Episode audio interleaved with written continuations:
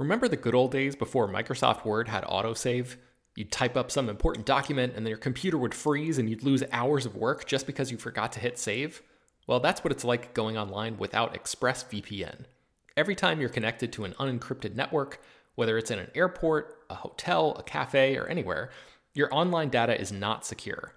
Any person on that same network who knows what they're doing can gain access to your personal data bank logins, credit card details, passwords, all the stuff you don't want people seeing. Unfortunately, hacking has become much easier than it used to be. People don't even have to be exceptionally skilled to do it, and there's a lot of money to be made by selling your information on the dark web. ExpressVPN stops hackers from stealing your data by creating a secure, encrypted tunnel between your device and the internet. It's incredibly easy to use. Once the app is running, you literally click one button to get protected. And it works on your phone, laptop, tablet, and more, so you can stay protected on the go. I've been using ExpressVPN for a little while now, and I can rest easy knowing my info is safe and secure. I've heard horror stories of people who've been hacked, and it sounds like a massive pain to try to get any resolution in the aftermath, so I am not interested in finding out what that process is like. Secure your online data today by visiting expressvpn.com slash slash film. That's E-X-P-R-E-S-S-V-P-N dot com slash slash film and you can get an extra three months free. ExpressVPN.com slash slash film.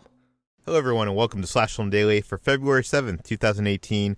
On today's show, we're going to be diving into a bunch of news, including the possible renaming of Disney's Hollywood Studios in Orlando, Florida, the Disney Fox acquisition, the Deadpool 2 trailer, new solo, a Star Wars story details, and has Lucasfilm hired some female filmmakers Jumanji 2, and a possible sequel to Get Out.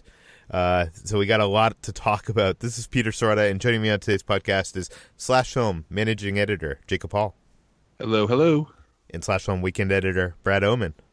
Hey, that's me. And Slash Film senior writer Ben Pearson. Hey, what's going on? So, guys, let's just dive into it because we have a whole lot to get through, and I want to do this in under 30 minutes. Let's see if we can actually do it for a change. Uh, uh, let's, uh, okay so uh, for a couple years now, it's been rumored that Disney's Hollywood Studios in Orlando, Florida, was going to rename themselves, uh, and recently we've been hearing that the that we know the name. Jacob, what have we heard?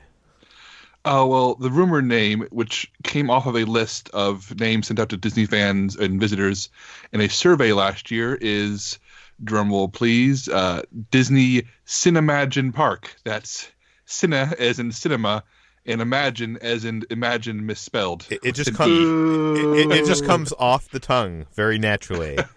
it is a bad name. Uh, but for, for a record, uh, some of the other names on this list included uh, Disney Beyond Park, Disney Legends Park, and Disney XL Park. They're all rotten names. They're all bad names, and anyway, the, the, story comes from Orlando Weekly and from Disney Dish podcast, uh, both of which uh, have broken their fair share of theme park news and it's been accurate in the past.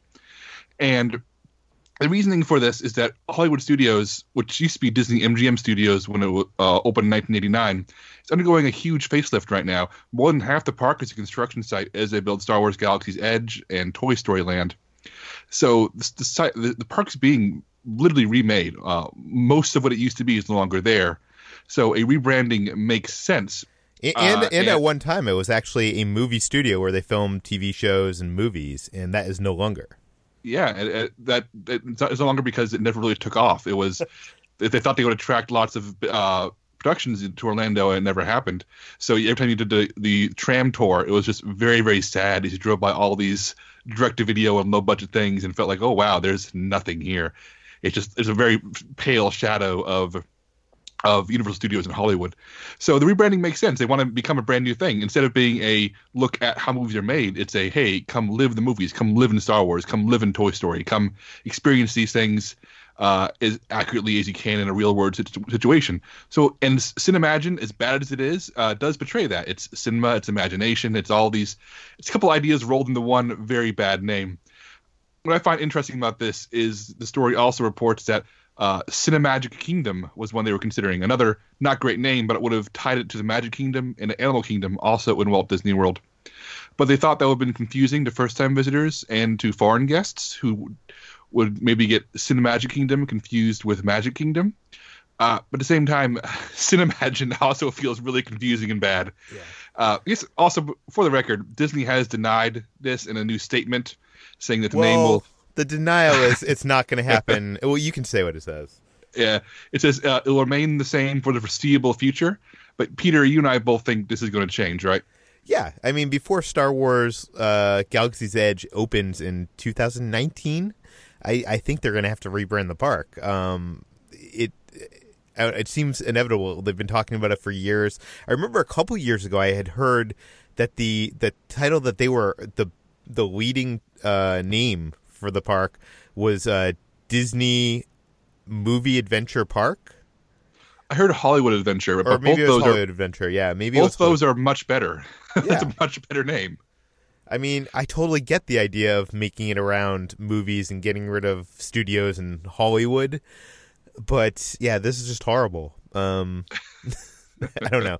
Uh, and also, I, I love. Um, by the way, I'm a big fan of Jim Hill's podcast, and I love how he points out that sometimes with these kind of corporate decisions, and they do these polls, uh, the executives will often put worse titles in the mix just because they're trying to force like the the the one that they want to be the one that is you know the leading in the poll.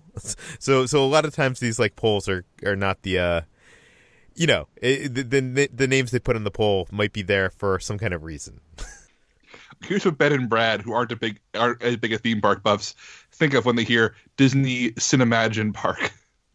Um, well, I, I wonder what the hell that even is supposed to be. I mean, I understand it, like bringing the history of uh, of that particular park, like coming in with that understanding, it makes a little bit of sense. But for people who aren't aware that this is a rebranded name and who are just hearing it for the first time, I have to wonder what they're going to think about it. But Brad, do you have any thoughts about this? I mean, Cinemagine kind of sounds like the name for like a new modern viewfinder or like a like a weird VR game. So I'm not really on board for it. I think they should just just just keep it simple and just call it Movie Town. yeah, I don't think that's happening. Disney's Movie Town, guys. Come on down. The mayor of Hollywood is Steven Spielberg. well, Steven Spielberg has a deal with uh, Universal Studios, so that's not happening, Brad.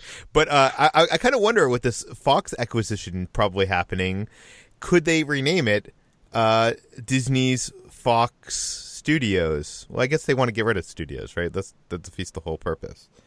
Um, but speaking of the acquisition, guys, uh, do you like that transition? Um, oh, yeah, yeah. Um, uh, it seems like that is not a sure thing. It seems like Comcast could still be in this. Uh, ben, what do we know? Yeah, so back in December, it seemed as if the Walt Disney Company had finalized its acquisition of 21st Century Fox, the the assets that were on the table, which included uh, 20th Century Fox, the movie studio, FX Networks, um, a bunch of other stuff. You guys probably know all about this. We've talked about it at length, but. Uh, new sources have told CNBC that Comcast might actually consider outbidding Disney if they are allowed to do so. And I think a lot of this is everyone in the industry is sort of sitting around and waiting to see what's going to happen with AT&T's uh, proposed acquisition of Time Warner, which has been blocked by the Justice Department and sort of um, tied up in a bunch of court cases and stuff. So once the uh, ultimate legality of that case is decided, that's going to have some trickle down effects on the entire rest of the the industry, and, and especially in terms of these big um, media company acquisitions. So Comcast has not officially put in a bid yet, but earlier, I guess, um, in the the early stages of the Disney deal and their their conversations last year. Um, CNBC says that Comcast executives told Fox owner Rupert Murdoch that they were willing to pay, quote, significantly more than Disney for the Fox assets that are up for grabs. So it is possible that even though it seems like a dumb deal, a done deal right now, um, while we're waiting on government regulatory committees to to make their uh, final say on whether or not this is actually going to happen. Um, it seems like Comcast is sort of waiting in the wings as a potential spoiler of this whole thing. They could conceivably come in and, and swoop in at the last second and sort of take this out from under Disney's uh, gaping maw. Hmm. That would be interesting. Uh, it, what do you think the chances are of this actually happening? I mean, I guess the i mean okay so i'm i'm not uh i don't specialize in business mergers like this but from the outside looking in it seems like the reason that rupert murdoch chose disney is because they have so much infrastructure in place already and they seem like you know it's it's almost the same reason that that george lucas did right like there's there's a relationship there. There's like you know Disney's not going anywhere. Um, you, you, sort of get the sense that like his baby is going to grow up in a nice house kind of thing. And I just don't know if Comcast offering more money is going to be enough to um, to change his mind there. Uh, there's a lot of speculation about whether that's going to be the case. Um, whether the money is actually going to uh, speak enough volumes to to get Rupert Murdoch to change his mind, but uh, to me, it seems like the Disney thing is probably gonna gonna shake out. Yeah, because he's getting stock, so like a, a lot of the inv- investment is in that company. Uh, NBC Universal is owned by Comcast. Uh, Jacob, would do you, do you think that Fox could sit side by side with NBC Universal? Like, is that good pairing? Oh, I don't. I don't like any idea of these pairings. As I said on the show before, uh, Disney buying Fox rubbed me the wrong way. Uh, so Comcast buying Fox rubbed me the wrong way. Uh, it's feasible. I think Comcast owning it makes, it, for some reason, makes a little more sense in my mind. I feel like that's uh, a corporate decision that aligns better than Disney, who feels a little more specialized than Fox and Comcast, who feel like they're more of an all-you-can-eat buffet of services and ideas and endeavors. But I, just, I don't see it. I really hope it doesn't happen in either way, personally. Yeah, I can see that. Uh, but let's move on because a Deadpool 2 trailer dropped online today. Um, and I think we've all seen it at this point. Brad, you wrote it up for the site. Uh, let's start with you. What, what, do, what do you think of this uh, first trailer? Uh, it's really fun. Uh, I'm really glad that now that Deadpool has been established for what he is, for breaking the fourth wall and talking to the audience and screwing around and kind of making a mockery of uh, superhero movies while also still being one. The trailer campaign can really be itself, I guess you could say, because um, this is leaning into Deadpool's uh, sarcastic and playful nature much more than the official trailers for the first movie did. There were plenty of online clips that had Ryan Reynolds talking to the camera and goofing around, but the, these the trailers that we've seen so far for Deadpool 2 uh, have been very meta and feature just tons of weird things, and this one is no different. You know, it, it starts off, you know, as a, uh, a gritty introduction to Cable, and then it turns into Deadpool, you know, cracking jokes and whatnot, and playing around with action figures before we get to a montage of clips from Deadpool 2. So it's it's perfectly in line with what Deadpool is and what it represents, and I think I think it just it looks like it's going to be great. and, it, and it's a perfectly timed uh, parody of Toy Story in there with the figures, which uh, you know Fox being acquired uh, by Disney, I think is is fun. Um, T.J. Miller barely appears in this trailer for good reason, I'm sure. And uh, I don't know, I was kind of surprised that it was so much action packed and so much seriousness at the beginning and the end of this trailer.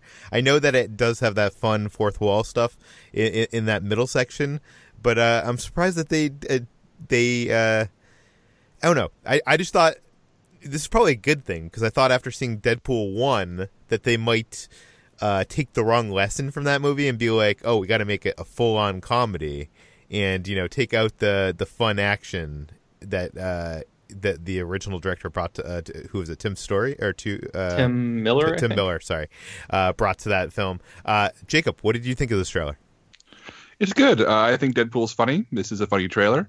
Uh, Mike I find the serious stuff interesting because my main concern about bringing in a character like Cable and the X Force is that when Deadpool's not around, those are very serious characters, and if they want to spin them off into their own movie, as is the plan, then I want to see if they can hold their own without the goofy humor. So I'm kind of curious to see how the movie balances that. If we're going to actually going to treat the cable scenes with a seriousness that kind of gets derailed by Deadpool coming in and, and making jokes. So it's gonna be an interesting balance. I hope they find it. Um, but there's some really really wild stuff in that fast montage at the end. And while I'm not a big fan of the X Force, I mean, seeing that stuff all come together is it's pretty cool. And the dig at at Superman's mustache is, is really funny. It's so uh, yeah, uh, um, it's, it's a good trailer. Uh, oh, I hope they find that balance, and I hope that they introduce all these new characters in a way that we can conceivably see them holding their own and not just as foils to Deadpool. Ben, any thoughts on the Deadpool trailer? Uh, I am not a fan of the first Deadpool movie. I just didn't think it was funny. I, I like Ryan Reynolds and I like um, you know I like him as a performer and I actually I, I mean I kind of like him even as this character. I just didn't think it, the first movie was particularly well written. I thought it was um, a little too like it, it, just felt like it was trying way too hard to me. And I, I know i'm in like the 1% of the population that thinks that because everybody loves the first deadpool. Um, so this trailer didn't do as much for me as it did for you guys because it was sort of like a lot of the same that same kind of vibe. But um, I'm, i will say that i uh, didn't really care for the the cable stuff in the very beginning, but the idea of Ryan Reynolds as Deadpool poking fun at that is something that I'm actually kind of interested in. So like if if the whole thing had the same tone as the first i don't know 30 seconds of this trailer where it's just uh, cable wandering around you know grittily uh, gritting his teeth and, and mumbling and growling. Um, i think this movie would be a total disaster but thankfully it's not going to be that because that's the whole point of deadpool is that he's constantly you know meta and poking fun at stuff. So uh, i'm hoping this one's going to be a little bit more fun than the first one and that it's that the jokes land better for me and uh, Brad has a great article on the site uh, telling you about who these guys are, the X Force. Um, Brad, we don't want to give everything away, and we don't want to go through all this, but uh, you know, there's some cool casting reveals here. Who are these people? Uh, yeah, so uh, the X Force it happens to be another mutant mercenary team that exists in the Marvel Comics universe. Um, in the comics, it's founded by Cable, formed by members of the New Mutants. Uh, it's basically what the New Mutants became back in the 1990s, uh, and it's composed of a lot of different characters. Um, Domino, who's a new character in Deadpool 2, was one of them at one time. A lot of the people that are in X Force also actually were part of another team that was called initially called Wild Pack, and then they had their name changed to Six Pack because there was already another team called Wild Pack Wild Pack in the Marvel Comics universe. Um, but the coolest thing that we noticed when we see the quick shot of these people in the Deadpool 2 trailer is that Terry Crews is in this movie, apparently. Uh, no one's confirmed that it's Terry Crews, but if it's not Terry Crews, it's somebody who looks an awful lot like Terry Crews. Um, so he's next to Deadpool. And w- for his character, there's a few different options as to who he could be, because there are some characters that have either been part of X Force or uh, Six Pack or both that uh, he could be playing that kind of fit the um, the look that we see there, and the ties to both Deadpool and Cable. And then there are two characters in the background that are a little harder to see. One of them appears to be a mutant named Shatterstar, who was one of the founding members of X Force. And the other one is a little bit more difficult to discern. And there are some options that I came up with by just digging through the various characters uh, from X Force and the ones that have ties to Deadpool and Cable. There's one specifically that I think that it might be that has ties to Shatterstar, and if it is that character, it might be the first um, gay superhero couple we've seen on the big screen. At the very least, that I'm pretty sure that other character is Shatterstar, which would be uh, the first gay comic book uh, superhero we've seen on the big screen. So, uh, could be kind of a big deal for Deadpool, and uh, yeah, it'll be interesting to see what kind of role the, uh, those other mutants play in the movie. Well, yeah, if you want to read Brad's entire article, you can go to slashfilm.com or linked in the show notes. It's it's it's worth a read if you want to dig into who we will be seeing as the X Force in this sequel. Uh, but let's move on from that to Star Wars. Uh, Solo, a Star Wars story. Uh, Entertainment Weekly is running a cover story this week, and of course, tons of details are revealed. Jacob, what have we learned? Yeah, there were a few stories uh, released today. We're going to cover uh, two of them right now. Both of them involve uh, plot details and some character details, both for new and old faces. Um, so let's start with the uh, cover story uh, on uh, we wrote up on the site. What's interesting is that we learn that the main focus of Solo Star Wars story, or at least maybe the first main job that may get people into trouble, is a train robbery. A but the train we see in the in the trailer, which is the sort of roller coaster fast exciting looking vehicle. It's called the uh, Conveyex, and something on the on the Conveyex is going to be stolen by a crew led by Tobias Beckett, who is Woody Harrelson's character, and his team includes Val, uh, Thandie Newton, uh, and they may be working for Dryden Voss, played by Paul Bettany. And at this point in the story, or at least in the Star Wars timeline, uh, Han Solo is a bit more idealistic. He's a bit of a dreamer, and he gets pulled onto this team uh, after they see something in him. And as uh, Alden Ehrenreich, who plays Han Solo, says, I think figuring out who's good and who's bad is exactly what Han is trying to do throughout this film. So it's very much a traditional uh, crime movie setup. The crew gets together to do a job, and presumably the job either goes really well at the end or it goes really poorly midway through the movie and a deal with the fallout. So I'm curious to see what structure the movie follows. And also, Kathleen Kennedy and other people involved in the production throw around all kinds of words describing this movie. There's a western, there's noir, there's a heist gunslinger type movie. So it feels like there's a lot of a lot of things going on in Solo Han Solo story. Sorry, Solo a Star Wars story. uh, Solo, uh, never mind. Okay, moving on from that. That that, uh, that, that actually sounds like it could have been a you know a Legends book at one time. solo, a solo story set in a part one of the Solo series. Um, all right. The more interestingly, uh, Inhit Weekly revealed a batch of photos showing off characters and locations, and you can see all these in slashfilm.com. It's in the show notes, but I'll run down some of the details we can talk about here. Uh, there's a shot of young Han and Chewbacca sitting in the Millennium uh, Falcon cockpit, and screenwriter Lawrence Kasdan notes that to me, this is a love story between Han and Chewie. Their relationship has always been my favorite part of the saga, and the fact that only Han understands what Chewie is saying, I find a very funny possibility for comedy. So, as we all assumed, we're going to see a lot of Han and Chewie, how they met, how they bonded, and how they became the, uh, that unbeatable duo from the original trilogy.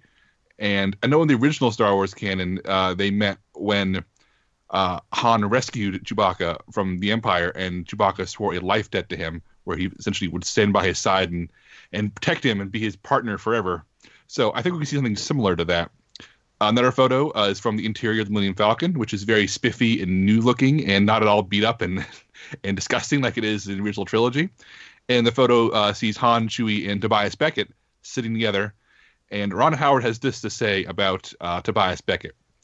He's a powerful criminal, but also a free agent. Tobias Beckett really really shapes Han more than anybody, as Han comes to believe that in a lawless time he needs a moral code.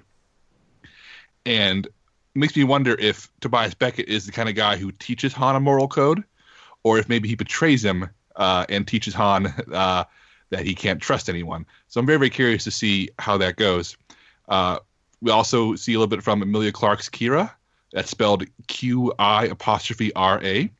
Uh, may remember Emilia Clarke uh, from Game of Thrones, where she plays Daenerys. Here, she is Han Solo's old friend, and they grew up on the streets together. She's a uh, streetwise uh, crook like him. But unlike Han, who still looks scruffy, she's dressed to the nines. She looks like a million bucks. She's wearing fancy dresses. She's blended in to high society. And Clarke herself said that she's hiding a few rough roads beneath the glamour. And the last photo I want to talk about is of the galaxy's best dressed man, Lando Calrissian, played by Don Glover. And he's sitting at a table with an alien. This practical effect looks really cool. And he's holding cards. And he confirms that, yes, it is uh, Sabacc. And you may remember Sabacc is the game that Han Solo won while facing off against Lando that won him the Millennium Falcon. So we're probably going to see some Sabacc games. We're probably going to see Han win the Falcon for sure. And of course, there are other photos as well, but you can find those by going to the site and taking a look. And I, I, want to hear what uh, you guys think about this because there's, there's not a lot of stuff here. It's like mind blowing, but a lot of cool little details. What do you guys think? I mean, I'm I'm really intrigued by the kind of western heist kind of aspect to this film. Uh, I lo- you know I've already said I love the look of the Millennium Falcon. Which, by the way, uh, someone on Twitter I saw this theory. Victoria McNally theorizes that the YT 1300F that we see in the solo movie isn't actually the Millennium Falcon. It will explode spe- spectacularly sometime uh, during the Act Three fight sequence and shock audiences, and then in the finale, Han will buy a borked up model to recapture the magic. Um, this comes because uh, it's, it's some sites out there reported earlier this week. Basically, uh, you know, episode three has a shot of the Millennium Falcon in the background. I think George Lucas confirmed it as the Millennium Falcon, and it looks like the Millennium Falcon of uh, the original trilogy fame with you know all the modifications that this one does not have. Um, so you know some fans and some sites are like what's the deal? Did you know star wars story group miss out on this? And i think pablo hidalgo has confronted us on twitter and been like of course we know. Of course it, it, does not break canon. Of course we have an explanation of this. Wait until you see the movie.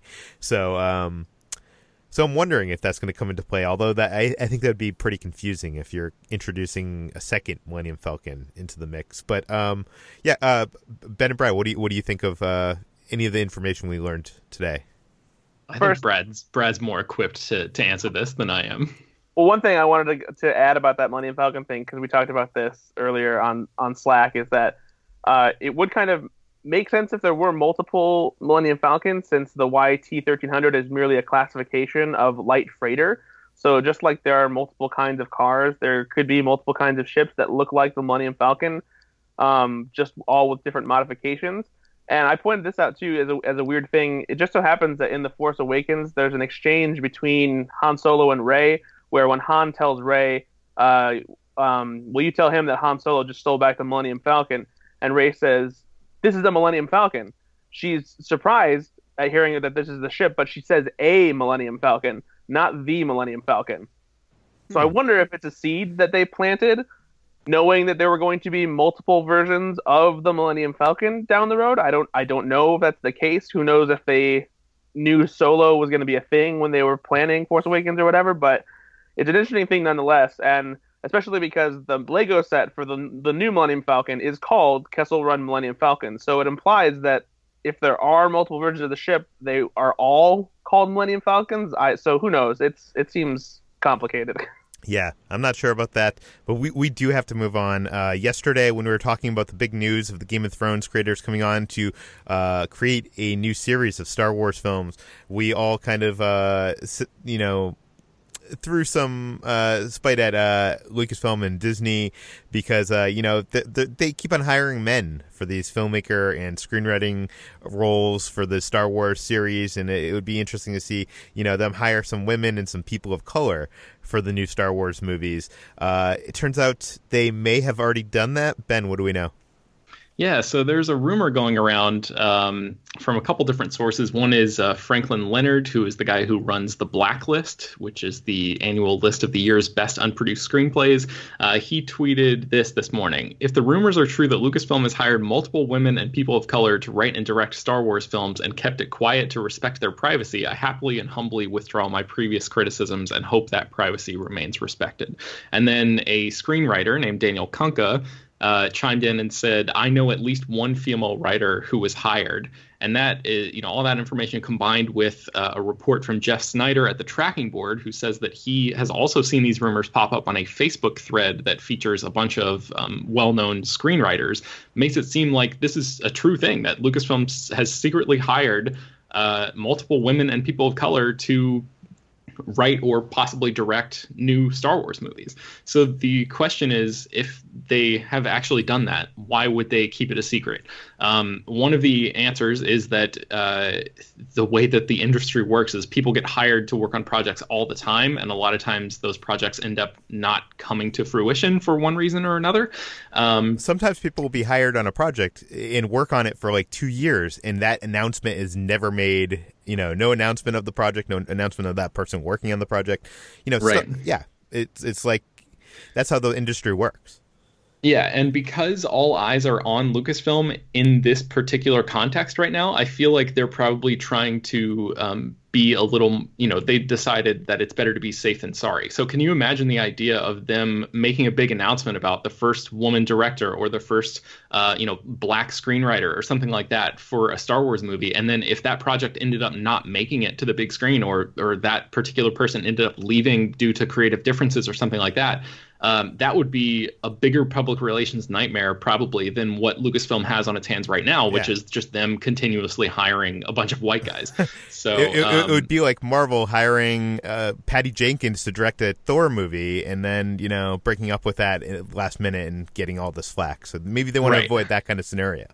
Yeah, exactly. Um, but then there's also another interesting point, and this this also comes from uh, Jeff Sneider at the tracking board. He says that this could be sort of a more strategic ploy um, on on Disney's part because uh, Ryan Coogler is getting ready to release Black Panther, and Ava DuVernay is getting ready to release A Wrinkle in Time, and those are both massive, you know, uh, multi-million dollar um, blockbuster films from Disney. Disney is a, a company that notoriously likes to uh, hire within the family, so to speak.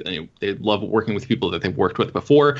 Um, so, what if one of those people uh, Ryan Coogler or Ava DuVernay is already, you know, what what if they are the the contenders that were, you know, these people who've already been hired? Um, if that's the case, maybe Disney and Lucasfilm are not making this announcement because they want the focus of uh, those press junkets to be on those movies, Black Panther and A Wrinkle in Time, instead of all these journalists asking these people Star Wars questions. So um, that actually sort of makes sense to me, especially since we just got uh, an invite to the Wrinkle in Time junket, and Ava DuVernay is not doing one-on-one interviews, which is a little weird because she directed the movie. And um, she's so great with press. You'd think that you know they would want to put her front and center. Yeah. Um, yeah, exactly. So the yeah, the, I mean that sort of leads me. I mean, again, it's not confirmed. It's not like a, a locked-in thing that Ava DuVernay is making the next Star Wars movie, but it definitely seems like uh, a piece of evidence that you could put in that category. Um, and uh, and yeah, I mean, this whole thing it seems very much like it's it's, it's a, a long time coming for Star Wars to uh, open the playing field up to different perspectives. So I really hope that this stuff ends up being true. Well, we did not hit the 30 minute time limit, guys, but we have a bunch of sequel stories that I'm sure people are going to want to stick around and hear. The first of which is Jumanji. Welcome to the Jungle was such a huge success that they have uh, fast tracked a sequel. Brad, what do we know? Yeah, so Jumanji Welcome to the Jungle was a massive hit, a surprise success even. I don't think anybody was anticipating that a Jumanji sequel would do uh, this well, but it's so far it's earned 857.6 million at the global box office. Uh, it's Sony's biggest non-Spider-Man movie, and it's just a, a, huge hit. So obviously Sony wants to keep the franchise going and make an, a new movie. So they've brought back the original screenwriters of Welcome to the Jungle, uh, Scott Rosenberg and Jeff Pinkner, who are fresh off working off uh, on Venom for Sony Pictures and they're also bringing back Jake Kasdan, who is the director of Jumanji: Welcome to the Jungle. So the entire team is coming back, and even though I was thinking and hoping that maybe we might see another cool approach to the concept of Jumanji, since this one did such an interesting thing by turning the idea into a, a video game that sucks the people into it, as opposed to a board game that pushes jungle elements out into the real world. The movie is supposed to bring back uh, Dwayne Johnson Kevin Hart, Jack Black, and Karen Gillan. So that means we'll be dealing with the video game again somehow, but we just don't necessarily know in what capacity. Well, maybe, would... maybe they will get sucked out into the real world and have to stop uh, some bad guys and animals and stuff. That, yeah, that's what I was gonna say. Is actually, I think it would be cool to see the video game avatars who don't have any real world experience contend with having to uh, behave in a more realistic fashion, much in the same way that Arnold Schwarzenegger has to in the second half of Last Action Hero. That could be interesting. Um, let's move on to the, our last bit, uh, which is another sequel. Jordan Peele is considering a Get Out sequel and has quit acting. Jacob, what do we know? Well, I'll start with the first one there. Uh, at a recent Academy's nominees night, uh, Jordan Peele, who's nominated for three Oscars this year uh, for producing Get Out, for directing Get Out, and for writing Get Out. He was asked about a potential Get Out sequel, to which he responded, I will definitely seriously consider it. I love that universe and feel like there's some more story to tell. I don't know what it is now, but there are some loose ends if you know the movie. Uh, this to me doesn't feel like a I'm making a Get Out too. It's like I'm going to be nice to your question and give you a polite answer. Uh, I'm not going to say there shouldn't be a Get Out sequel, there's probably a lot more stories you can tell in there.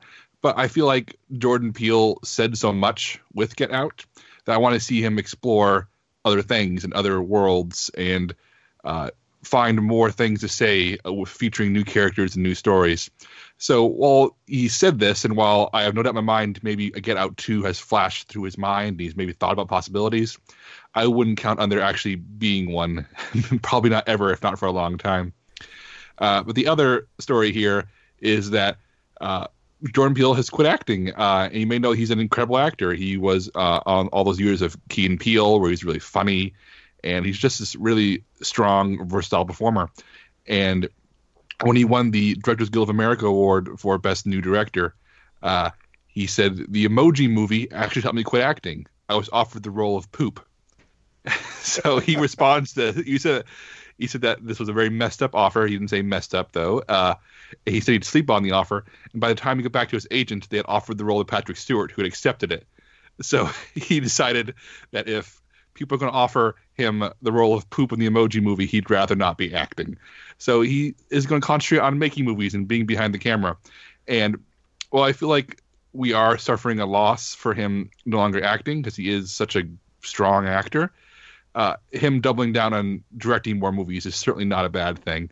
So I don't think we'll see a Get Out sequel, uh, but at the very least, we'll be seeing a lot more from Jordan Peele in the years ahead. Brad, do we need a Get Out sequel? Um, I don't know if we need one. I think maybe some time needs to go by before we jump right back into it. And like Jacob says, I think that there's plenty more that Jordan Peele wants to do behind the camera, and he has a lot more to say since he's only directed one film so far. That he doesn't need to necessarily start uh, pumping the well so soon. So I, I think let's let Jordan Peele do what he wants to for a bit, and then maybe circle back around to a Get Out sequel in a few years or so. What about a Get Out Purge crossover spinoff? no, I no, just no. okay, I think that does it for today's Slash Film Daily. Uh, where can everybody find more of your work, guys? Let's start with Jacob. I'm on slashfilm.com every single day, and I'm on Twitter at Jacob S. Hall. Ben, where can people hear you? Uh, you can hear me on this podcast. I'm on it uh, pretty regularly. You should definitely subscribe to it. It's pretty great. Uh, and you can find me on Twitter at Ben Pears as well. Brad, where can people find you? You can find me on Twitter at Ethan underscore Anderton and listen to me on another podcast called Go Flix Yourself, F L I X, on iTunes and other podcasting platforms. And I write for some site called Slash Film. I don't know. I, don't recognize that. Uh, you can subscribe to Slash Film Daily on iTunes, Google Play, Overcast. It's published every weekday. Please go to iTunes, give us a rating, give us a review, uh, spread the word, tell your friends, and we will see you tomorrow.